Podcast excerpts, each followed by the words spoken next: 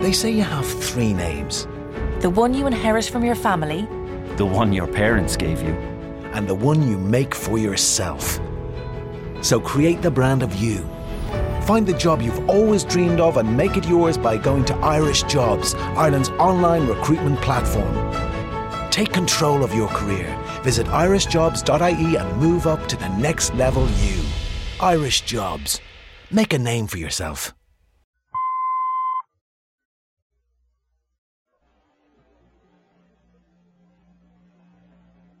I'm Rod Serling. You're listening to the Zero Hour. Rest your eyes.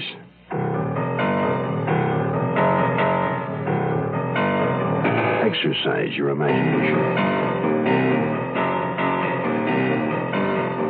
This week, Tobias Wells' neo-Gothic tale of small town terror.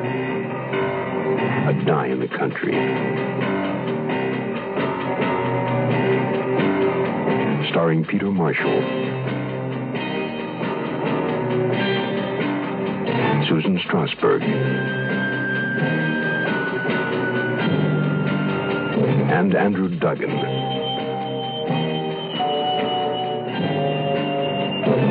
In Elliot Lewis's production of The Zero Hour.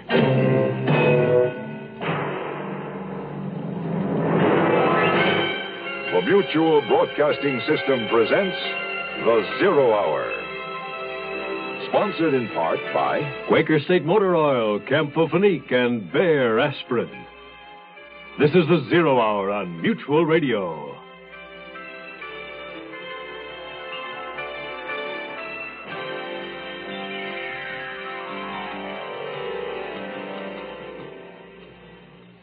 In this, our mobile society, the act of physically moving one's family from one town to another is a relatively simple matter. The problem is leaving old friends behind and making new ones. Detective Newt Severson and his wife Brenda, having recently moved from Boston to the small suburban town of Wellesley, have begun making those new friends. However, they find themselves becoming more deeply involved in a web of intrigue and violence among their neighbors. While on an innocent errand to return a lost dog to their next door neighbor, Mercy Bird, Newt has come upon startling evidence which tends to incriminate still another of their new Wellesley friends. City living was never quite like this. A Die in the Country resumes after this word. 200 million people live in America today. Within 30 years, our population is expected to increase by 50% to 300 million. President Nixon, in his recent congressional message, expressed concern over the impact of population growth on the quality of life in America. Specifically, the burdens it will place on education, health, transportation, employment, housing, and our natural resources.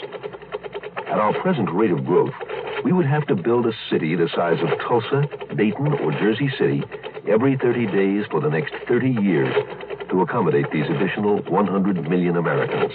A Planned Parenthood study shows that our population growth can be slowed if voluntary family planning help is made available to every family that wants it. Planned Parenthood provides family planning help all over America right now. Overpopulation, it's everybody's problem. Support Planned Parenthood. All I had meant to do was let the dog in. But I found scissors, glue, and three words cut from old newspapers to make a bitter accusation. It was murder.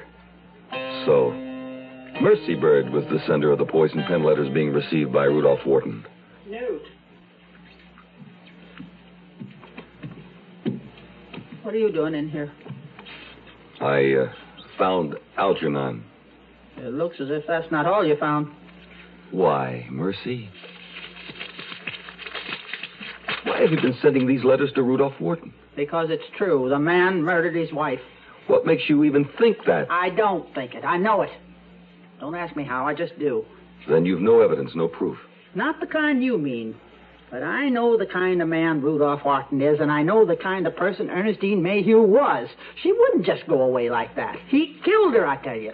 Mercy, making such a terrible accusation against the man with no proof is going to land you in serious trouble. Why doesn't somebody look for proof? If a man like Wharton wanted to get rid of a body, he'd find a way. Has anybody dug up his cellar, unlocked his trunks, examined his flower bed? Uh, mercy, you've been writing too many mystery stories.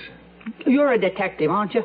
You know damn well murders are committed and bodies are hidden all the time. The only difference is nobody's looking for this one. Nobody is looking for Ernestine Mayhew's body because the woman is alive and well, living with her sister in California. Chief Torrance has a letter from her, and he also talked to her on the telephone. Oh, then the police do suspect something. No, no, no. They acted on those letters, of course, to prove they were a hoax. A hoax? That's exactly what Rudolph Wharton is pulling off. Don't you see? See what? Oh, of course. You you don't know about Ernestine and her sister. What about them? Th- that they look and sound so much alike. Could almost be twins, those two. How better was Eulalie that the chief got the letter from and talked to on the telephone? That might work for one of your books, but how could Rudolph Wharton persuade Eulalie Mayhew to masquerade as her sister? Then she'd know that he had killed her. Perhaps she does know. And is just going along with it? There's something else you don't know about the Mayhew sisters. They were both in love with Rudolph Wharton.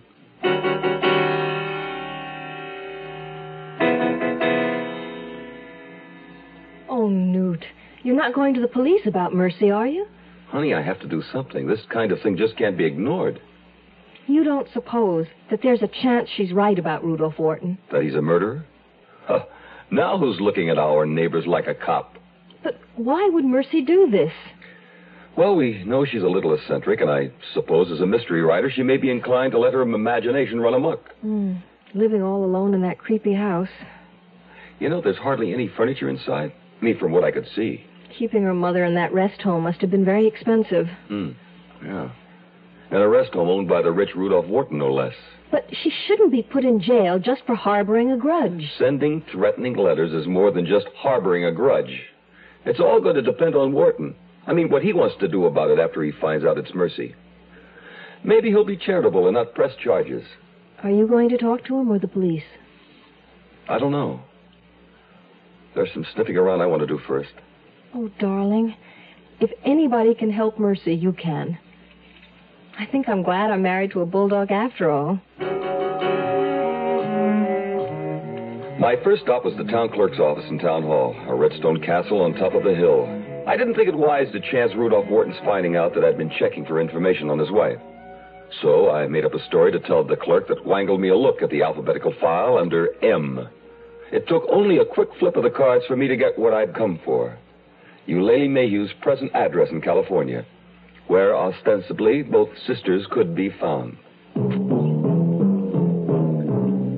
My next stop was the public library. With luck in a small town like this, I'd find copies of the Wellesley High School annuals there. I did.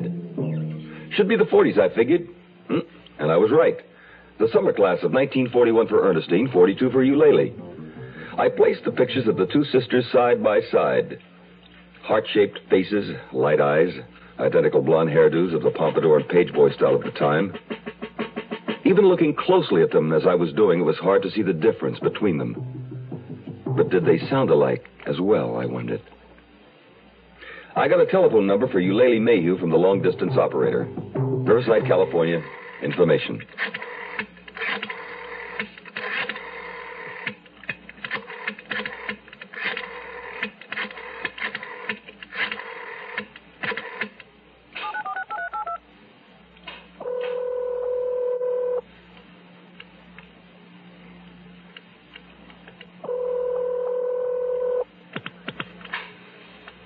Hello? Hello, uh, Miss Mayhew? Yes. Is this Miss Eulalie Mayhew? Yes, it is. Who's this?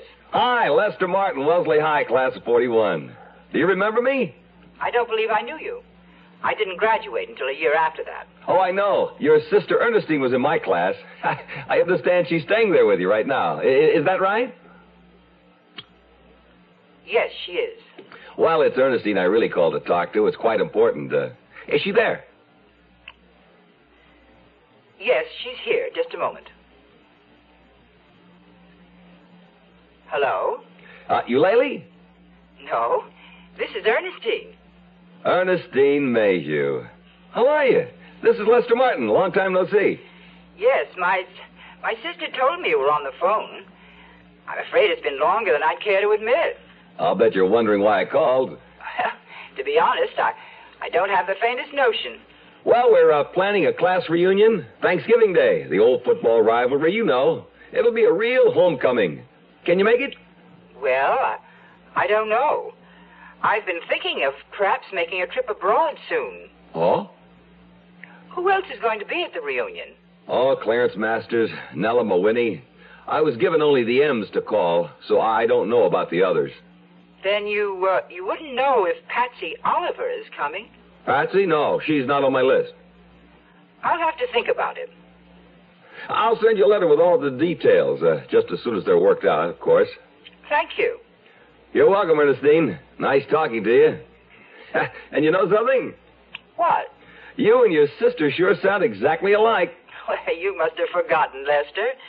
We always did.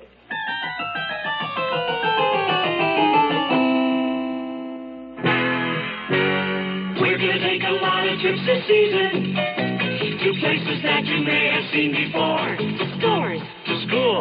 To school. Out to the swimming pool. To the dentist, to the market. We will take our car and park it. We're still taking a lot of car trips these days, but these days most of them are short trips. Unfortunately, short trips are tough on your car because it never gets the chance to really warm up enough to eliminate harmful deposits, things like rust, grit, and acid.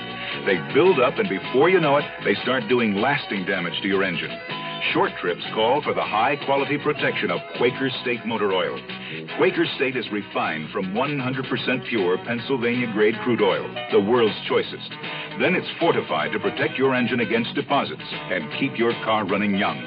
Now that you're taking more short trips than ever, it's nice to know you can find Quaker State more places than ever. Quaker State your car to keep it running young. We'll return to our story in a moment. Did you say God? Well, I know him by everything you say and do. Did you say God? Well, I've seen him every time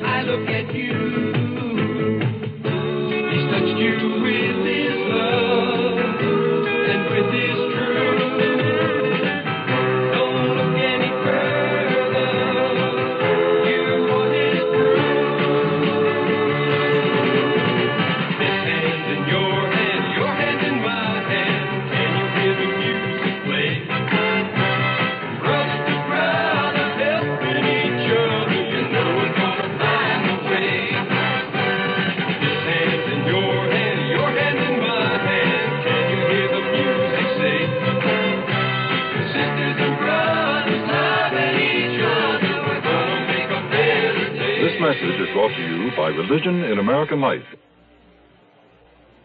My phone call to California gave me nothing to go on. But for some reason, I suddenly thought of an old friend in Los Angeles. A private gumshoe named Jess Dyer, who I knew would do me a favor. A little stakeout at the Mayhew house, and maybe some discreet checking with the neighbors. Meanwhile, I decided to drop in for another little off the cuff chat with Chief Torrance down at the Wellesley police station. I was wondering, when you talked to Mrs. Wharton, what did you ask her? Uh, did you find out when exactly she left Wellesley and how she got to California? Anything like that? Well, I didn't interrogate her, if that's what you mean. No reason to. All I needed to know was that she was alive. I suppose so. Only. What are you getting at, Severson? I hope you don't have the idea that I didn't check thoroughly just because it was Wharton. No, no, no. I wasn't thinking that. There have been people in this town from time to time who've tried to buy me, but they've learned quick enough that I'm not their boy. I can tell that. Okay, I just wanted to set things straight, in case. Because I'm getting the notion that you've got an itch. An itch? That's what I call it when it happens to me. An itch I can't scratch keeps me up nights sometimes. A feeling that something's out of kilter, off the mark. Yeah. I guess maybe that's what I got. And I gather you're thinking maybe it's a place I can reach that you can't. Maybe it is. What can you tell me about the Mayhew sisters, for instance? I, I hear they look and sound a lot alike. Well, that's true enough, especially in their younger days when they dressed alike, wore their hair the same way, and everything. Later on, they didn't do that anymore, of course. I also hear that at one time, at least, they were both in love with Rudolph Wharton. Yeah, I suppose they were. That'd be back in their younger days, too, before Wharton settled on Ernestine. I remember when my wife and I used to go to the steakhouse in those days. We'd see the three of them, young Wharton, as handsome then as he is now, with the Mayhew girls. one on each arm. Both of them looking up at him like he was God. Is there anybody in town, anybody you can think of that Ernestine Mayhew would be likely to keep in touch with, no matter where she is? Yep, one person. Constance Giordi. Taught both the Mayhew girls, but Ernestine apparently always felt something special for her. She's the first person I tried to check when Wharton started getting those letters. And? You notice I said tried. I asked her if she heard from Ernestine, and all she said was wherever Ernestine was was Ernestine's own business, and I should mind my own. Where does she live? Over in Back Bay on Oak Street in a little house Ernestine gave her, scot free. She's the one to talk to about Ernestine, all right. But I don't envy you trying.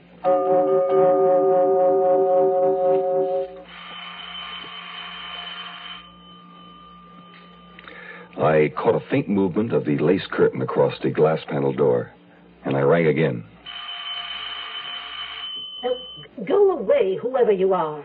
I'm not going to, Miss Giordi. I need to see you. Who are you, anyway? I never saw you before. I know. I haven't lived here in Wellesley long. I'm a detective from Boston, and I want to speak to you about Ernestine. Uh, Ernestine Mayhew? I just want to know one thing from you, whoever you are. Is Ernestine in any kind of trouble? I don't know. That's what I want to talk to you about. Well, then come in. Whatever it is, it isn't any business of the neighbors. I stepped inside into a room that smelled of oriental rugs and furniture polish. Constance Giordi peered into my face with eyes like a pair of shiny black marbles. In the first place, you haven't even told me your name. Oh, I'm sorry. It's Severson. Newt Severson. My wife and I moved here recently. Our house is directly across the street from Rudolph Wharton. Hmm. Miss Giordi, do you have any way of knowing that Ernestine Mayhew is all right? All right? What do you mean by that? If you could tell me that you've heard from her, but then. I can't tell you that, Mr. Severson, because I haven't. Not a word. Isn't that unusual? I'm told you're the one she's most likely to be in touch with. If she chose to, but there's no reason she should. But doesn't it seem strange to you that she apparently left town without telling anyone that she was leaving? Oh, but she didn't do that, Mr. Severson. She told me. She did? Of course. She telephoned and told me she was leaving Rudolph Wharton at last. Well, I told her, good riddance. I hoped she'd leave him the way she found him, without a penny. Then Ernestine knew of your dislike for her husband. Oh, naturally. I spoke against the man from the first moment she and Eulalie took up with him. Eulalie was in love with him, too? And I told Ernestine she should let Eulalie have him. Eulalie would have been a better match for him. She wouldn't have let the man walk all over her the way Ernestine allowed him to. Then Ernestine and Eulalie were not as alike as they appear to be in the photographs? Oh, they only looked alike. And sounded alike? Well, yes, yes, that was strange. Uh, One might swear that their voices were identical. Then someone might talk to one of them on the telephone and not be certain whether it was Ernestine or her sister. Yes, that's true. In that case, Miss Giordi, the only evidence we have that Ernestine Mayhew is safely in California is this letter. Chief Torrance received it in answer to his inquiry. Mr. Severson, this letter was not written by Ernestine Mayhew. It wasn't? Are you sure? I'm positive. Now, even I couldn't always tell them apart by their appearance. Often I'd have to look to see which one of them was speaking. But as their school teacher, I learned to distinguish their handwriting. I am positive. This letter was written by Eulalie Mayhew.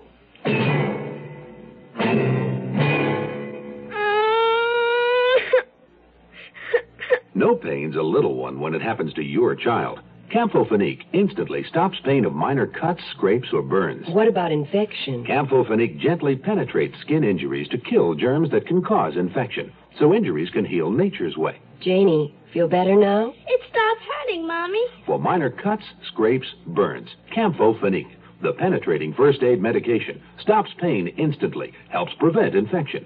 Campho-Phenique. College only puts foolish ideas into a girl's head. some men also thought women should never get the vote. The thing some people used to believe. Even today, some people think all aspirin is alike, but the fact is, all aspirin is not alike. Bayer tested its aspirin against every leading brand. The test showed for quality, Bayer is superior. Remember, as with all medicines, read and follow label directions carefully. When you get a headache, get Bayer, the better quality aspirin. The Zero Hour continues after this. USO? Gee, I guess there must be one around here someplace. Yeah, let me think. Hold on. I'll go over here and ask, okay? For longer than we care to remember, people have been taking the USO for granted. Sure, it's a place for servicemen and women, a place they can feel at home. Read, rest up, write letters home, a nice, clean place where the hamburgers are great and so are the people serving them. Tickets to shows, ball games, sure. Everybody knows that about the USO. But what people don't know is that it takes money to keep the USO going for our two million men and women still in uniform. It takes a little money spread out among a lot of people. Because USO gets no government funds. It depends entirely on your gifts to the United Fund, Community Chest, or local USO campaign. So please give. Our work isn't done. I felt a chill when the old woman told me with such certainty that the letter had not been written by Ernestine, but by her sister. Maybe Mercy Bird, with all her talk of murder, wasn't so far off base after all. But I knew about handwriting evidence in court. One expert verified a forgery, a second expert repudiated the testimony of the first.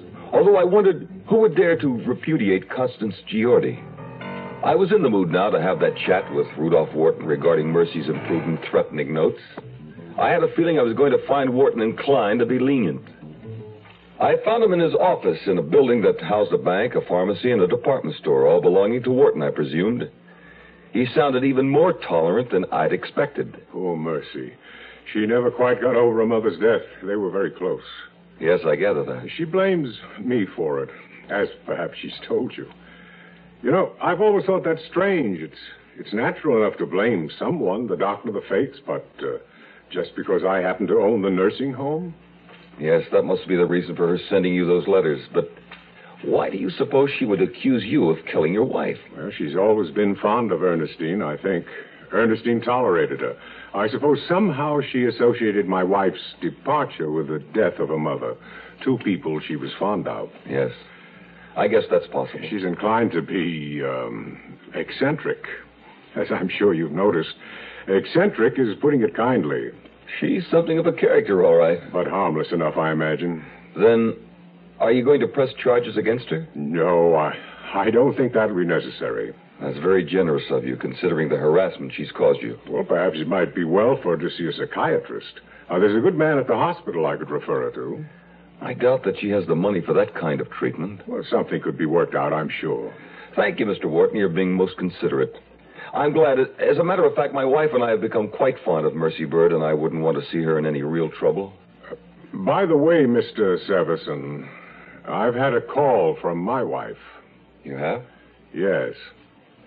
She was puzzling over a phone call she received.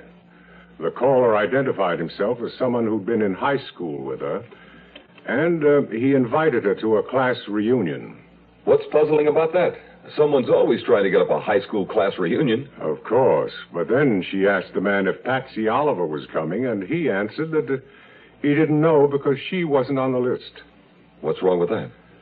Well, Patsy Oliver was a very popular figure at Wellesley High in those years. I remember him well. Patsy was a nickname for Patrick. Oh. Well, I tell your wife not to worry. Memory plays tricks on people. We all know that. Don't we, Mr. Wharton? I wasn't worried about that little blunder I'd made. I was only wondering what kind of call Rudolph Wharton had really received. Leaving Wharton's office, I threw caution out of the window by walking into the bank and making an inquiry about Ernestine Mayhew Wharton's account. I showed my Boston ID card, and after a long moment's hesitation, the bank official obliged. Well, yes. Mrs. Wharton has an account with us. A separate account of her own? That's right. I need to know what withdrawals Mrs. Wharton has made since January of this year. Oh, well, just a moment. That I'll have to check. Uh, you understand, of course, sir, this inquiry must be kept entirely confidential? Yes. Yes, of course. Just a moment. He picked up a telephone, and I wondered if he was checking with a bookkeeper or with Wharton. Mr. Severson. Yes. I must say it does seem rather odd, but Mrs. Wharton has made no withdrawals at all from her account since January.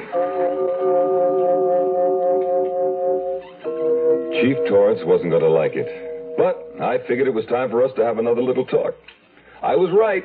He didn't like it. Damn it, Severson. I don't need this can of worms. I don't need it at all. I can understand your position. And it seems to me everything you've dug up is still pure speculation. Even Constance Giordi's statement? She told me she'd swear on her family Bible that your letter, ostensibly from Ernestine, was actually written by Eulalie. That's the one thing I can't ignore. I'll give you that. Then the reasonable doubt is now on the side of Mercy Bird, don't you think? I suppose once you allow yourself to even consider the possibility of murder, town selectmen notwithstanding, you've. Uh... Very well, Severson. Let's assume that we have a case and get on it. Yes, sir. Here's something to start with.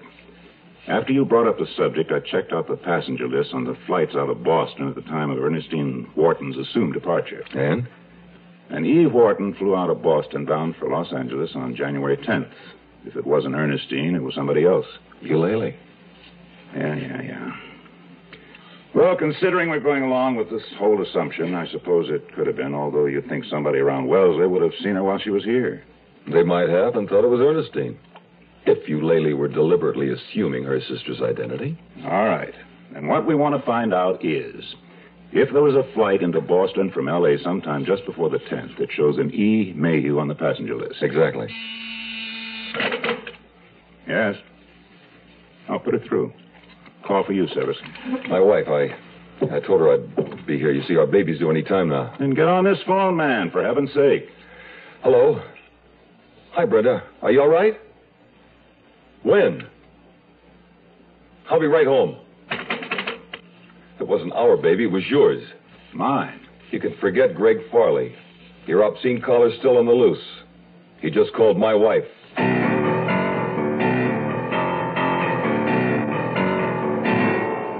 You are listening to Mutual's presentation of The Zero Hour. When they change a plane flight, I check to see if another is just as good or better. Fred Underwood, Kansas City postal worker, probably knows as much about airline schedules as the airlines. I want to give that extra service that goes with airmail. So I move it just as fast as I can to get it out of here. And airmail is moving. Now you can almost always get next day delivery to cities up to 600 miles away, and two day delivery anywhere in the country. Just mail by 4 p.m., use zip code, and mail from a specially marked airmail box. When I started here, it was all propeller planes and trains.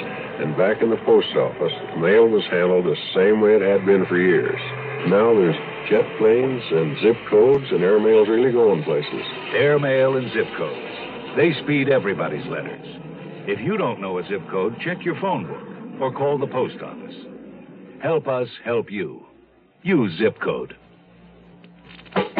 Young I may be, but still I'm a man. Just turned 18 and I'll do what I can to find me a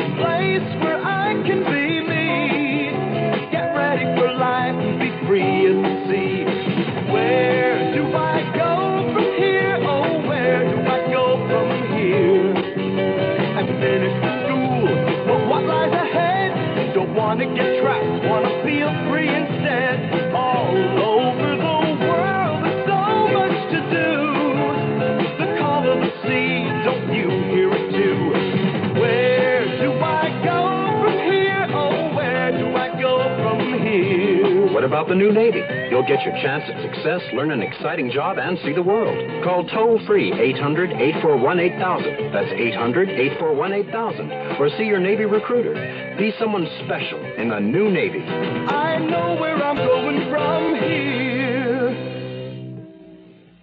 Tomorrow at this time, rest your eyes and listen here to this week's continuing study in suspense A Die in the Country. I'm Rod Serling, and this is The Zero Hour. Today's episode brought to you in part by Quaker State Motor Oil, Campho-Phenique, and Bayer Aspirin. This is the Zero Hour on Mutual Radio.